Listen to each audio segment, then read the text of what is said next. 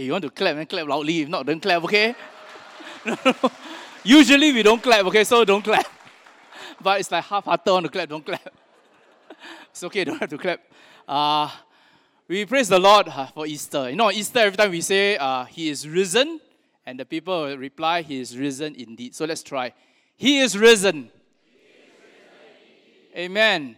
For the last four months, we have been looking at the Old Testament, the significant story of the Old Testament, to retell the greatest love story ever told from creation to Christ. How every of those stories actually point to Jesus, the redemptive story of God. And even in the Old Testament, there have been motifs, hints of the resurrection. Where um, today is one of the passages that we'll look at, which is Ezekiel 37, a vision God gave to the prophet Ezekiel about 500 uh, BC or 580 something BC about the resurrection of these dry bones. So let's go to the Lord in prayer as we begin. Father, as we unpack your word once again, we pray for the Holy Spirit to convict our hearts. That we'll see Christ lifted up, Christ resurrected. That gives us this hope of the resurrection so that we'll live the resurrected life and God, you'll get all the glory. We pray all this in Jesus' name. Amen. Winston Churchill, the Prime Minister of Great Britain during the World War II. During his funeral, they sang a lot of those great hymns of the church, uh, eloquent Anglican liturgy. But right at the end of the service, after the benediction, he had instructed a bugle to be played from a high point in St. Paul's Cathedral. And he played taps, which is universal signal for the end of the day. Good night, end of the day. And then suddenly there was a dramatic U turn. Because from somewhere, another corner of the church, another bugle played a tune to reveille, which means it's morning, it's time to wake up. You see, this was Churchill's testimony to the world that at the end of time, taps is not the last tune we hear, but reveille. What he is saying is, worst things are never last things. You're not as if you understand. Very cheap, actually, you also don't understand. It's like what we usually say, you know, uh, at the end, everything will be okay. If it's not okay, it's because it's not the end. It may sound simplistic, but really what we're talking about is that there is a reality of a resurrection. Churchill did this because he believed in the resurrection. There was something after death. The question is, what is our reality? Because it's not just about what happens after death, but that truth works itself back into this life. How we live our lives, the choices that we make. And so, this is the question at hand about the resurrection. What about the resurrection? That is what we'll talk about today from Ezekiel 37. First, we'll see the vision that God gave Ezekiel. The vision. Secondly, its fulfillment, threefold fulfillment. And then finally, how we respond to the resurrection. The book of Ezekiel, Prophet Ezekiel was written when the Israelites were taken to captivity in Babylon. You see, by this time, Israel had divided into two nations northern nation, Israel, southern Judah. But 150 years before this, 736 BC, northern is the Israel northern country has been destroyed. The remnants came down south and lived with, in Judah. And because of their disobedience, God had prophesied that they will be destroyed by the Babylonians and they will live in Babylon for 70 years before they come back. All right? So, Babylon was a superpower at that time. They came at 586 BC, conquered uh, Judah, and took the people away. 70 years they, later, they will return and they'll be known as Yoda. The, because of Judah, Yoda, which is where we get the, the term Jews. So, from the Hebrews at the time of Abraham as a tribe, under Moses, they became a nation known as Israel. And then finally, after the return from captivity, they were known as Jews. Okay, and so this is the, the history of the people of God. So while they were living in Babylon, Jerusalem has been destroyed. They long for their home. God has prophesied, I'll, I'll bring you back 70 years later, but He also sent the prophet Ezekiel to give them this vision. Let's look at this vision. Verse 37, uh, chapter 37. The hand of the Lord was upon me, and he brought me out by the Spirit of the Lord. And he set me down in the middle of the valley, and it was full of bones. He caused me to pass among them round about, and behold, there were very many on the surface of the valley, and they were very dry. He saw many, many dry bones. He said to me, Son of man, can these bones live? I answered, Oh Lord God, you know, meaning I don't know only God, you know you're sovereign. Again, he said to me, Prophesy over these bones and say to them, O dry bones, hear the word of the Lord. Thus says the Lord God to these bones Behold, I will cause breath to enter you, you will come to life. I'll put on sinews on you, make flesh grow back on you, cover you with skin, and put breath in you, that you may come alive, and that you will know that I am the Lord. Is this this vision of the skeletons coming to life, God breathing his breath. The breath, ruah, means breath or spirit. It's the same word in Genesis 1 when the Spirit of God hovered over the surface, the ruah, the breath. It's the same word used when God says, I'll breathe the breath into Adam that he may have life. Verse 7 So I prophesied as I was commanded, and as I prophesied, there was a noise, and behold, a rattling. The bones came together, bone to its bone, and I looked, and behold, sinews were on them. Flesh grew, and skin covered them, but there was no breath in them. The bones rattled, and then they'll come together, you know, as if it's going to come alive, but yet there's still no breath. They, they need the breath, the spirit. He said to me, Prophesy to the breath. Prophesy, Son of Man. Say to the breath, Thus says the Lord God, Come from the four winds, O breathe and O breath, and breathe on these slain that they may come to life. So I prophesied as he commanded me, and the breath came to them, and they came to life and stood on their feet, an exceedingly great army. And now he explains what this prophecy is about. He says, Son of man, these bones are the whole house of Israel. Behold, they say, Our bones are dried out, our hope has perished, we are completely cut off. In Babylon, they lived there and they saw the power of Babylon and said, How is it possible they will ever go back to our homeland and rebuild Jerusalem? We have no hope. We are dry, hopeless. But God says, I will cause it to come back. The whole house of Israel, not just Judah, but all the 12 tribes. Prophesy and say to them, Thus says the Lord God, Behold, I will open your graves, cause you to come up out of your graves, my people. I'll bring you into the land of Israel. Then you will know that I am the Lord. When I have opened your graves and caused you to come up out of your graves, my people. God says, I'll bring you back to life. I'll bring you back into the land of Israel, and then you will know that truly I'm God. I will put my spirit within you. You will come to life. I'll place you on your own land. Then you will know that I, the Lord, have spoken, and I will do it, declares the Lord. 37 follows after Ezekiel 36. We skipped over that, okay? So a few weeks later, we'll go back. Ezekiel 36 is where God said, I'm going to make a new covenant. Okay, as New Testament believers, it is because of the new covenant that we are belong to the family of God.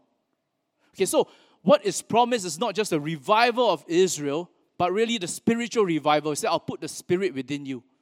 Ezekiel 36 says, the Spirit of God will indwell in us.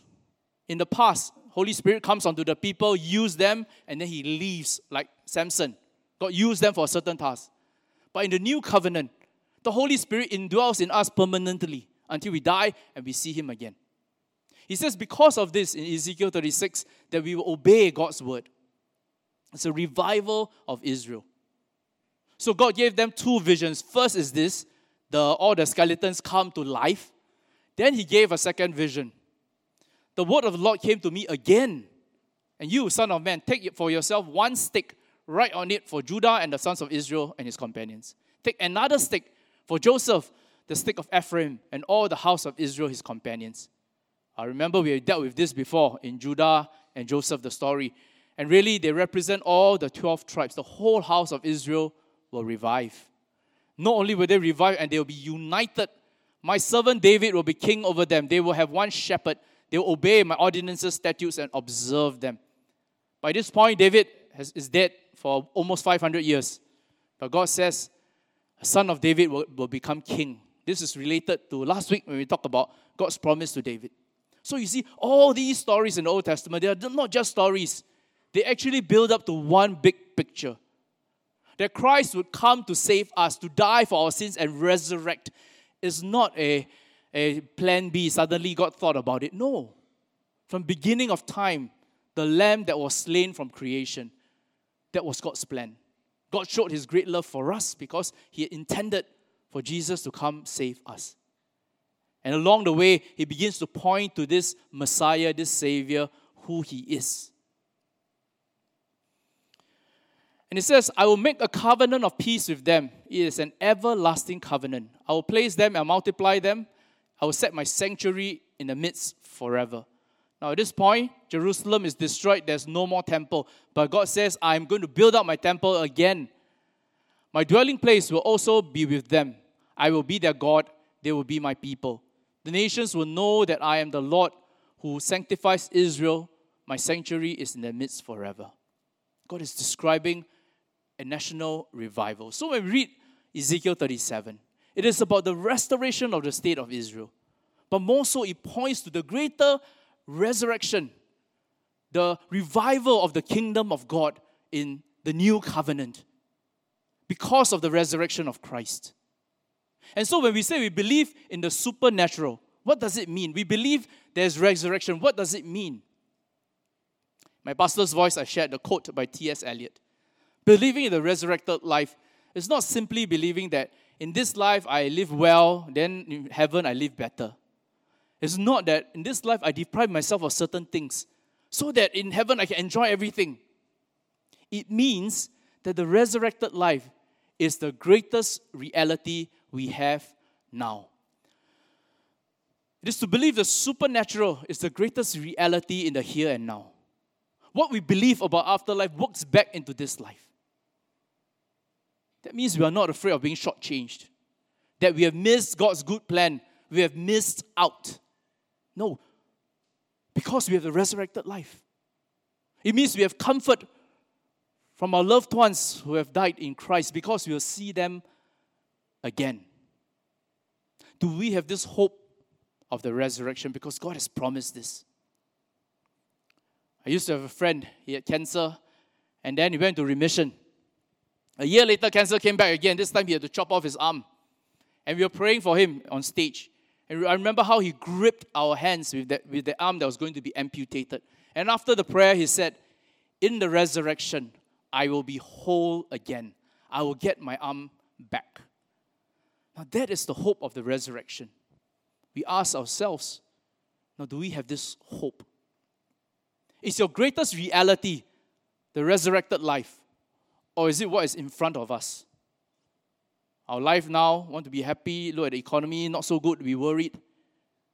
Or do we truly believe God is overall sovereign and in charge of our lives? Now let's see the threefold fulfillment of this promise. God promised them the nation of Israel will revive. And it happened in uh, 536 BC. God says, 70 years you'll live in Babylon, then you will come back. But it says, how is it possible? Babylon is so strong. Well, God used the Persian king Cyrus the Great. He took Babylon, the city, in one day. How was it possible? In the book of Daniel, we see this. The king of Babylon at the time, Belshazzar, the king held a feast. This is about 530 something BC, 70 years after Jerusalem was taken and they were living in Babylon. Belshazzar, the king, held a great feast. He was drinking wine in the presence of the thousand of his leaders. They drank and they worshiped their gods.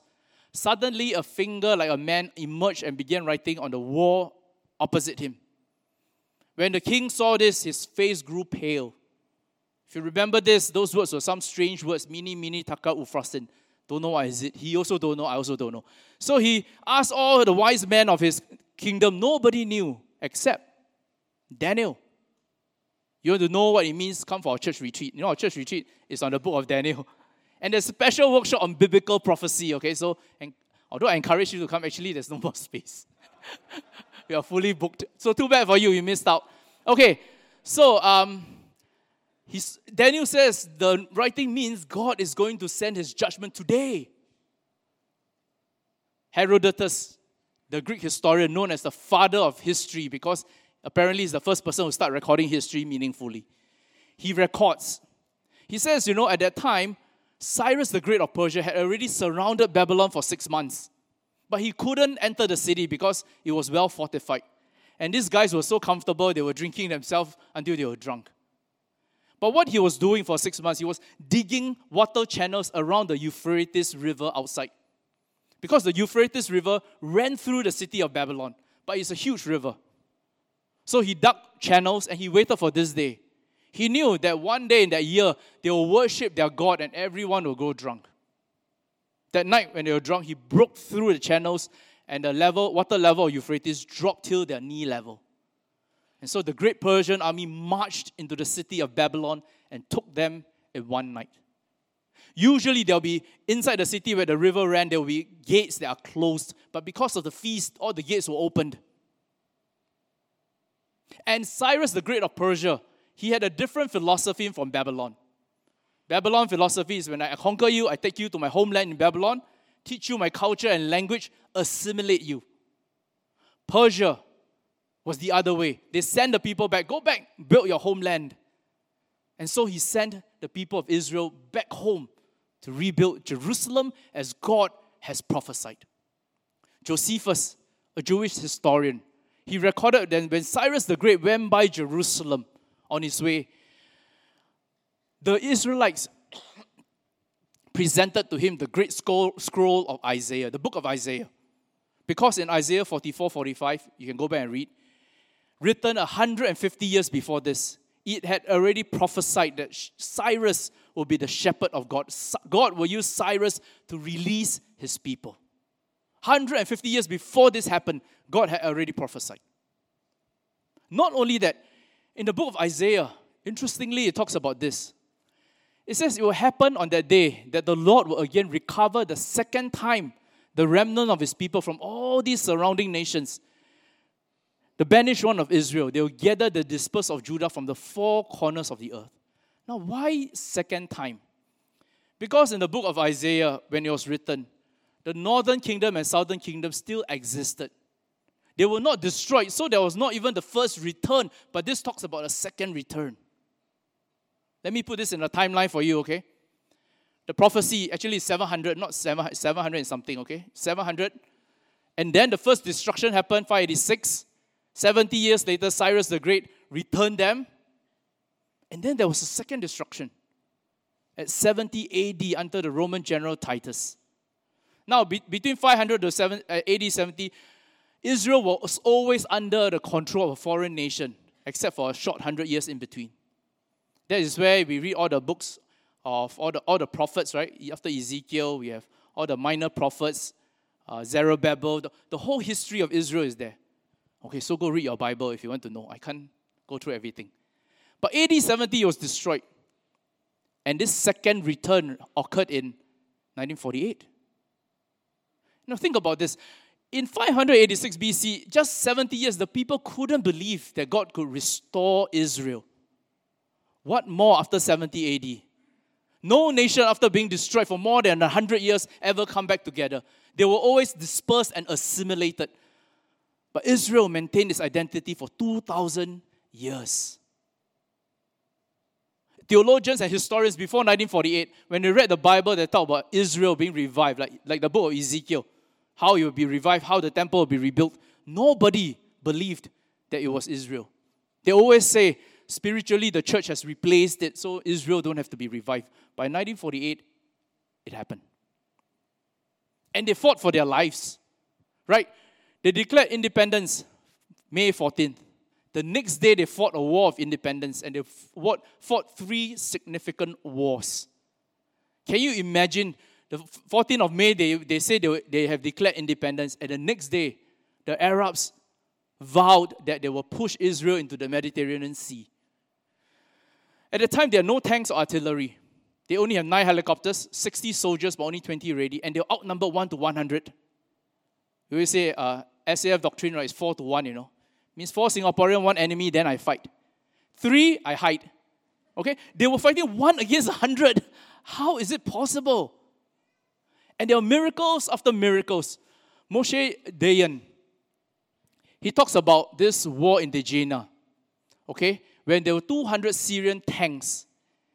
He was a colonel at the time. Later, he became one of the prime ministers. But he went there with four mortars, four mortars against 200 tanks. And these four mortars, you know, when, when they were made, they were used in the 1870 Prussian War. You say, huh, what's Prussian? I also don't know.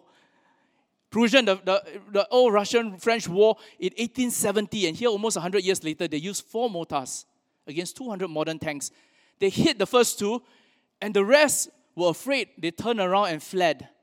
But had the Syrian known that actually they only had four mortars, they would have just rumbled through. In Negev, which is the south, the Egyptian army, the colonel there, or the commander, based on the Old Testament Bible, found an ancient route to the back. He, he flanked the Egyptian army based on this ancient route. He used bulldozers to push aside the big boulders, and overnight they went to the back of the Egyptian army and hit their headquarters. And 14 days later, the Egyptians surrendered. In Galilee, a platoon of uh, reserve Israelis, they took a wrong turn. They ended up in Lebanon. This guy, Topo King. Ended in Lebanon, you know. But you know what they saw? They saw the whole supply chain of the Syrian army. They carried vehicles filled with weapons and food. And again, they hit the first vehicle, and the first vehicle carried, it was a truck filled with hand grenades. So there was huge explosion, boom. And those people behind were so afraid they just fled. They left their vehicles and ran away. And that platoon of soldiers, they barely had enough soldiers to drive those vehicles filled with food and weapons back to Galilee, to the front line. When they got back to Galilee, all the Syrian army has, had disappeared. What happened? They were fighting and they, a, they heard a huge boom behind in Lebanon. And there were rumors that Lebanon had fallen to, to Israel. And so, you know, their back line is being cut off. And so they were afraid and they all fled. There were miracles after miracles, but somehow they survived. The next significant war, this is years later, 1976. By now, Israel uh, is, very, is established. The war lasted only six days. You see, they were surrounded, right? They want to push them into the sea. But in six days, they won the war. And what I want to show you is the increase of land mass, you know, from before on the left side to after. The land increased by three times. Later, they gave up most of the land in exchange for a peace treaty so that those nations will not attack them. And subsequently, we always hear about the West Bank, the Golan Heights, the Sinai, Sinai Peninsula. It's all these lands that they, they won during this war. The third significant war, Yom Kippur, in October 1973. Now, Yom Day Kippur Atonement is the Day of Atonement. Remember in the Old Testament, this is the day where the high priest would enter the Holy of Holies. It's the most holy day in the whole year in the Jewish calendar. So during the October 1973, the soldiers all went to the synagogues to worship God. They actually had intelligence indicating that the Arabs had moved all their army to the front line but they didn't believe that the Arabs would attack because every time they attacked, they lost. So they went to worship and the Arabs attacked. In the north, there are only 180 tanks versus 1,400. In the south, there are only 500 soldiers versus 80,000. But you know what happened? The enemies broke through. Syrian broke through the front line within an hour. And then they paused. All they had to do was to rumble two more hours, they would hit the heart of Israel, which is Jerusalem. But they stopped in their tracks, literally. They thought, every time we fought them, we lost. How is this possible? Is this an ambush? So they stopped for a few hours and allowed Israel to regroup. And then finally they won. When Israel was being rebuilt, Ben David Gurion, which later became the first prime minister, he said he rebuilt with the latest technology in one hand and the Bible in the other. Abraham Dow, a chief engineer, he discovered ancient mines of Solomon and he said it is as if someone put it there for us. In fact, in their office, they actually put this verse up as a plug. It says that God will lead them into this land of honey, milk and honey, and then verse 9, a land whose stones are iron, out of whose hills you can dig copper, mines. And they discovered all these mines. They rebuilt and re- reforested the area. When you look at Israel today, it's always green. But you look on the Arab land, they are all brown like sand. Because they rebuilt, it says, knowing where trees grew more easily, where trees have flourished before. So they relied on the Bible. The first tree Abraham put in the soil of Beersheba was the tamarisk. Following his lead, we put out 200, uh, 2 million in the same area. Abraham was right. The tamarisk is one of the few trees we have found that thrives in the south where yearly rainfall is less than six inches. Now, when we look at the rebuilding of Jerusalem, how did it happen? Why did it happen like that? We see miracles after miracles because God intended for them to be revived.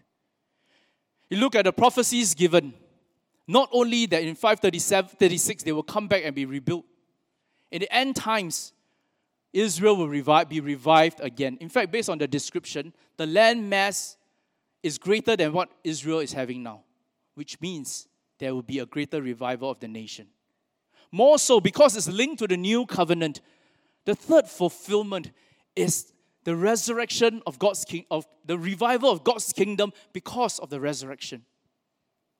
There's some interpretive understanding of what will happen in the millennial. Again, you know, maybe you need to come for the retreat. But however we understand it, there is the understanding of this resurrection. We will be resurrected because Christ is resurrected. But how do we respond to this resurrection? You know, there was a survey done online about questions regarding the resurrection. And these are the top three questions. Say, I deeply admire Jesus and his message, but I'm also skeptical about the resurrection. Is it an essential belief? Must it be taken literally? Meaning, I like the teachings, be good, help people, but do I really need to believe in resurrection? Now, to answer this question, we have to look at the early believers. Because really, we have no right to answer, right? You believe or you don't believe, who cares? What matters was the original people believed. Whether it was true or not, they believed it. N.T. Wright, his uh, theologian, said, Why did Christianity arise? Why did it take the shape it did?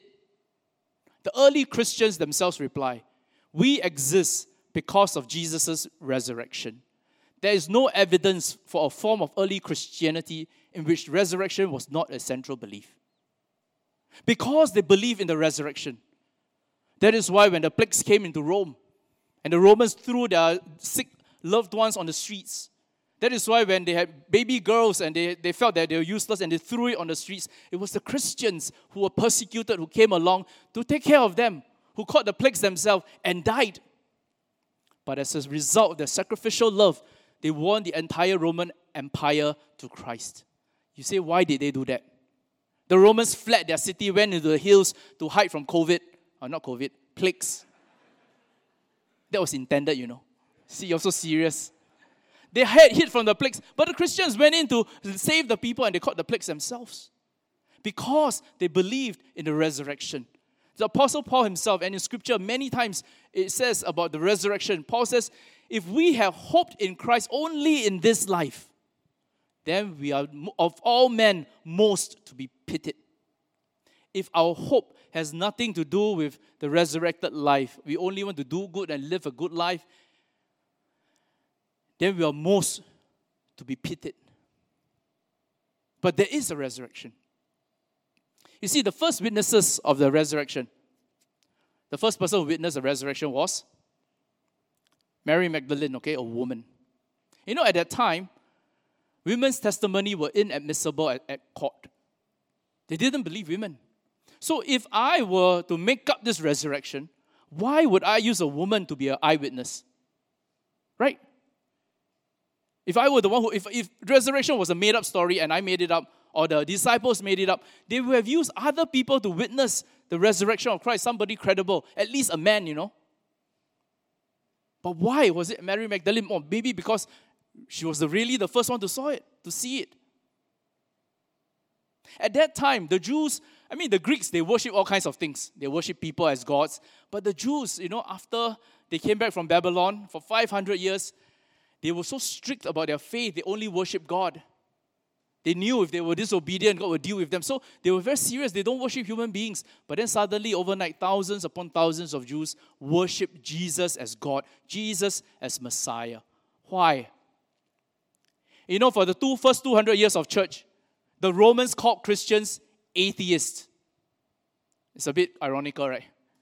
Why? Because, well, we must understand in their culture, they were worshipping all kinds of gods. Then suddenly, this Christian sect came along and said, We will not partake in any of your worship.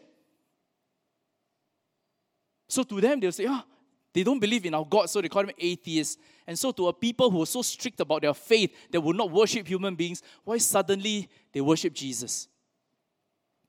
These are questions we need to ask. So, even if we don't believe in the resurrection, we cannot say that, but the, that the early church did not. We cannot divorce the good teachings of our faith with the reality of the resurrection. This is not historical.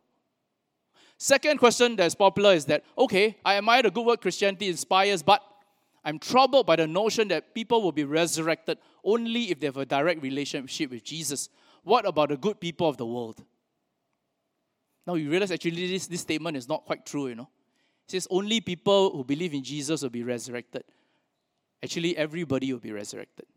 It's just whether we will face live with Christ, God, or we will face eternal punishment. And that is a notion we feel uncomfortable with. If God is love, why He punish people eternally? But if God is just, then how can He do this? You know, so we are a bit troubled. What about the good people of the world? Let me tell you something, friends. God is not interested in being reconciled or having a relationship with good people. He can only have relationship with perfect people. Because God is perfect, and anything less than perfect will face his judgment. It's like when there's light, there's no darkness. In the presence of perfection, there's no imperfection. So, how do we imperfect people, as the Bible says, all have sinned, all of us are imperfect. How can we have relationship with a perfect God? Well, by the perfect sacrifice in his son Jesus. That is why Jesus had to come and die and be resurrected. Today, when we are accepted by a perfect God, it's not because we are perfect, but because on the account of Jesus, He declares us righteous. Not that we are righteous, He declares based on what He has done. And that is the gospel. That is why Jesus had died, and that is what his resurrection proved.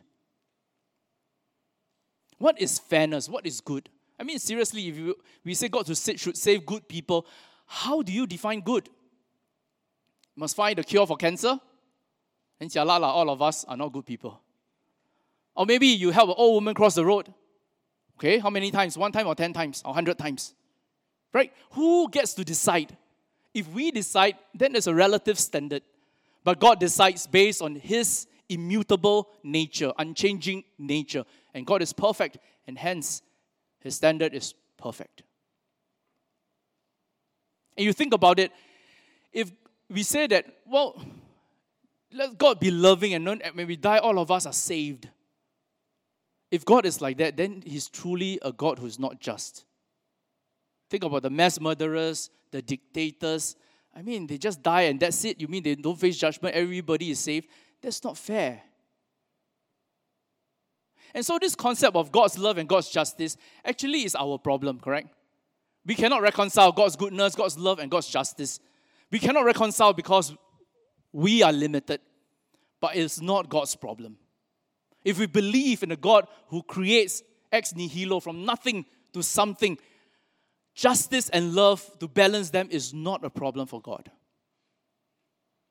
So, firstly, you must understand the church exists today because they believe in the resurrection of God. Whether it's real or not, they truly believed it.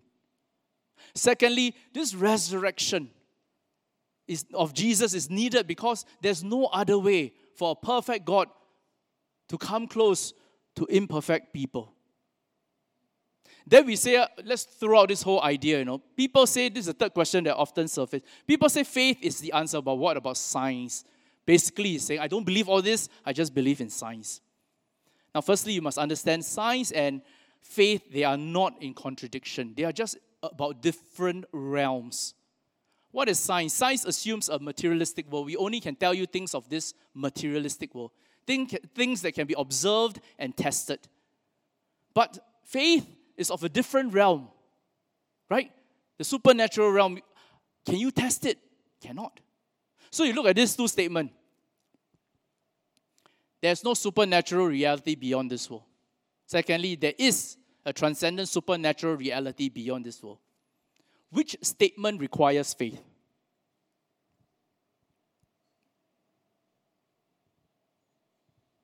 It's a trick question. Both requires faith.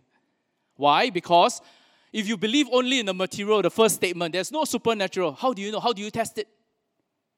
You can't. You can only test what you can see. Hence, you take it by faith. So even if you say, I believe in science, you know you're saying that I take by faith that there's only a material world. If you take the other statement, which is religious people, we believe. How do we know we cannot test also? We also take it by faith. So for those who say, I only believe in science, you must realize that you are also using faith to believe on the basic assumption of what you're saying. We all need faith. And if we only believe that there's a material world, then you know we have a greater problem. Why do we have a greater problem? Thomas Nagel, a, philosopher, he says, the thoroughly materialistic view of nature can't account for human consciousness, cognition, and moral values. What he's saying, if we just believe in the material world, how do you know what is morality? Who decides? Science can tell us how things are, but it cannot tell us how things ought to be. What do I mean? Let me give you an example, more concrete example. Uh, Caroline Ferber, she's an anthropologist. She goes around studying tribal cultures. And she often, because she's an atheist, she also criticizes missionaries for bringing their foreign culture into those tribes. She says you should leave them alone. Our the Christian values are not superior to theirs. Okay, but she makes this interesting statement. She says every time I go to the tribes, I will notice that the women are often being abused. And even though I know my values are not superior to theirs, whenever I can help, I will help. What, what is she saying? She say intellectually she believes she is no more superior than the tribal values. And so the women being abused, we should leave them alone. But something tells me I need to do something about it. This where does this something come about? This is what I mean, what things ought to be. Things are, the women are being abused. Things ought to be, they shouldn't be. Where does this value come from? So we create for ourselves a bigger problem if we merely believe in a materialistic world. Because in a thoroughly materialistic world, there's no true good or evil. How do we reconcile that? So, as we deal with all these questions, we come back to our point about the resurrection. The resurrection is not just head knowledge. Although I've been trying to reason with you, the resurrection is about our lives, how it makes a difference. There was a nine year old boy called Philip. He has Down syndrome. And so his Sunday school class mates always make fun of him because he's different from them. One Easter, the teacher gave them an assignment. He gave them a plastic egg. You know, open the plastic egg and it's empty. She says, You give 10 minutes, go and find something and put in this egg to symbolize new life. Also, the kids were very excited. They went out and collected things. 10 minutes later, they came back. They surrounded the table. They're really excited. The first one opened up, there was a seed. And they went, Ooh, new life. The second one was a flower. The third was a butterfly. Someone captured a butterfly and put it into the egg. And the kids went, Ooh, you know, they were really excited. Then another egg opened up and it was a rock. The boy said, I knew you were going to take all these flowers and leaves, so I wanted to be different. So I put in a rock. Then everybody laughed. Then they opened an egg which was empty. Nothing inside. And the kids went, ah, this one unfair, you know. We worked so hard to, keep, to put things in. This person didn't even put in any effort. And then the teacher felt a tugging behind her. She turned around and it was Philip. The boy said, This is mine. I did it. It's empty. I have new life because of the empty tomb. and the whole class fell silent. From then on, they accepted Philip as one of them. A year later, Philip got some infection, and because of his condition, got complicated and he died. During his funeral, there was a touching scene where eight or nine kids from the Sunday school walked to his casket and put down a loved gift. They put on his casket an empty egg. Because the tomb was empty, we have hope. What does that mean to you? It means for those of us have loved ones who have passed on, we have regrets, we have tears, we have things to say to them. But you know what? You don't have to hold on to them. You can put them at the empty tomb of Jesus. I always say, you know, as a pastor, what I do the most is funerals. Okay, probably more than you have ever attended.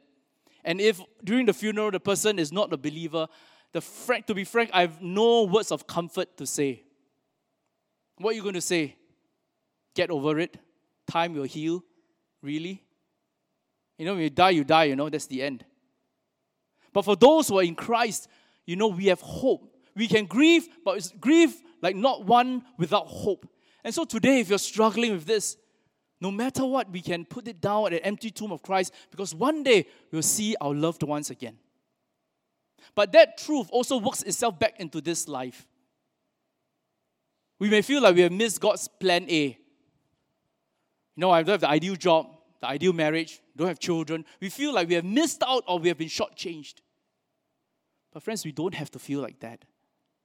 We have the resurrected life, a real physical life. And therefore, in this life, we can focus on God's kingdom. We can live sacrificially.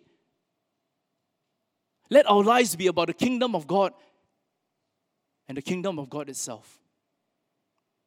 You know, this past week we had the prayer labyrinth. I wished more of you were here. 200 people attended, but I think it was meaningful. And we explained before the difference between a labyrinth and a maze is that in a maze there are many exits and entrances. Right? You walk in a maze, you get lost. You don't know which way to turn. But the labyrinth is different. There's one way in and one way out. Although when you're walking inside, you feel like a maze, you know but you just need to follow on. And the labyrinth brings you into the center, the heart of God's will. And I feel like as a believer, when we believe in the resurrected life, we are walking through a labyrinth, not a maze. You don't have to worry that you missed out on plan A, you made the wrong decision. I mean, we just have to repent, turn to God, trust God's word, submit to Him, honor Him, and when we don't, we fall, we turn back. And we are in God's hands, and you realize that you're actually walking through a labyrinth. God is bringing you on this journey that we grow to more Christ likeness and we can live for Him. So, friends, today as we come together to celebrate the resurrection, because the tomb is empty, you and I have the resurrected hope. Let's pray.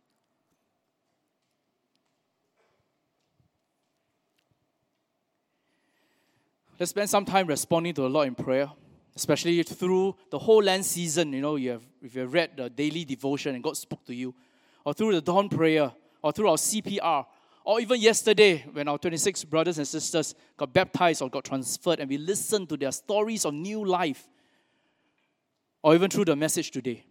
Maybe God has spoken to you, and I want us to respond to the Lord in prayer.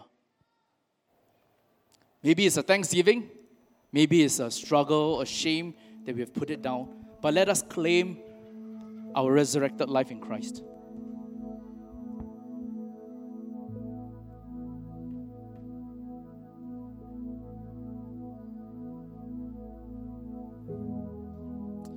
I also want to give an opportunity for people who are new in us. If you have not accepted Christ and you want this resurrected life, you know a life on your own is not what you want, it's not fulfilling. You want to experience this resurrected life. Says, Lord, I know I'm a sinner and Christ came to die for me and I want to believe Him, accept Him into my life. If there's somebody like that, I encourage you to raise up your hands and then put it down. This is an indication to God. If there are people in our midst who are not yet believers, you want to experience this resurrected life, you can raise your hands as an indication to the Lord, says, Yes, God, Lord Jesus, I want you to come into my life. And after that, you can put it down. Is there anybody?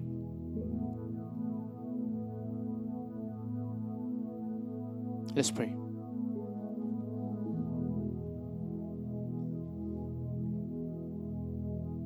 Lord Jesus, we give thanks to you because you have resurrected, we have hope, we have life. We have no fear, no regrets. We can place our lives into your hands and entrust it to you. For those of us who are struggling, are dealing with struggles, shame, tears,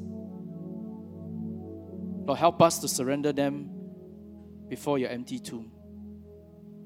Christ is risen. He has risen indeed. I pray all this in Jesus' name. Amen. Church, let us stand. Let's respond with this song.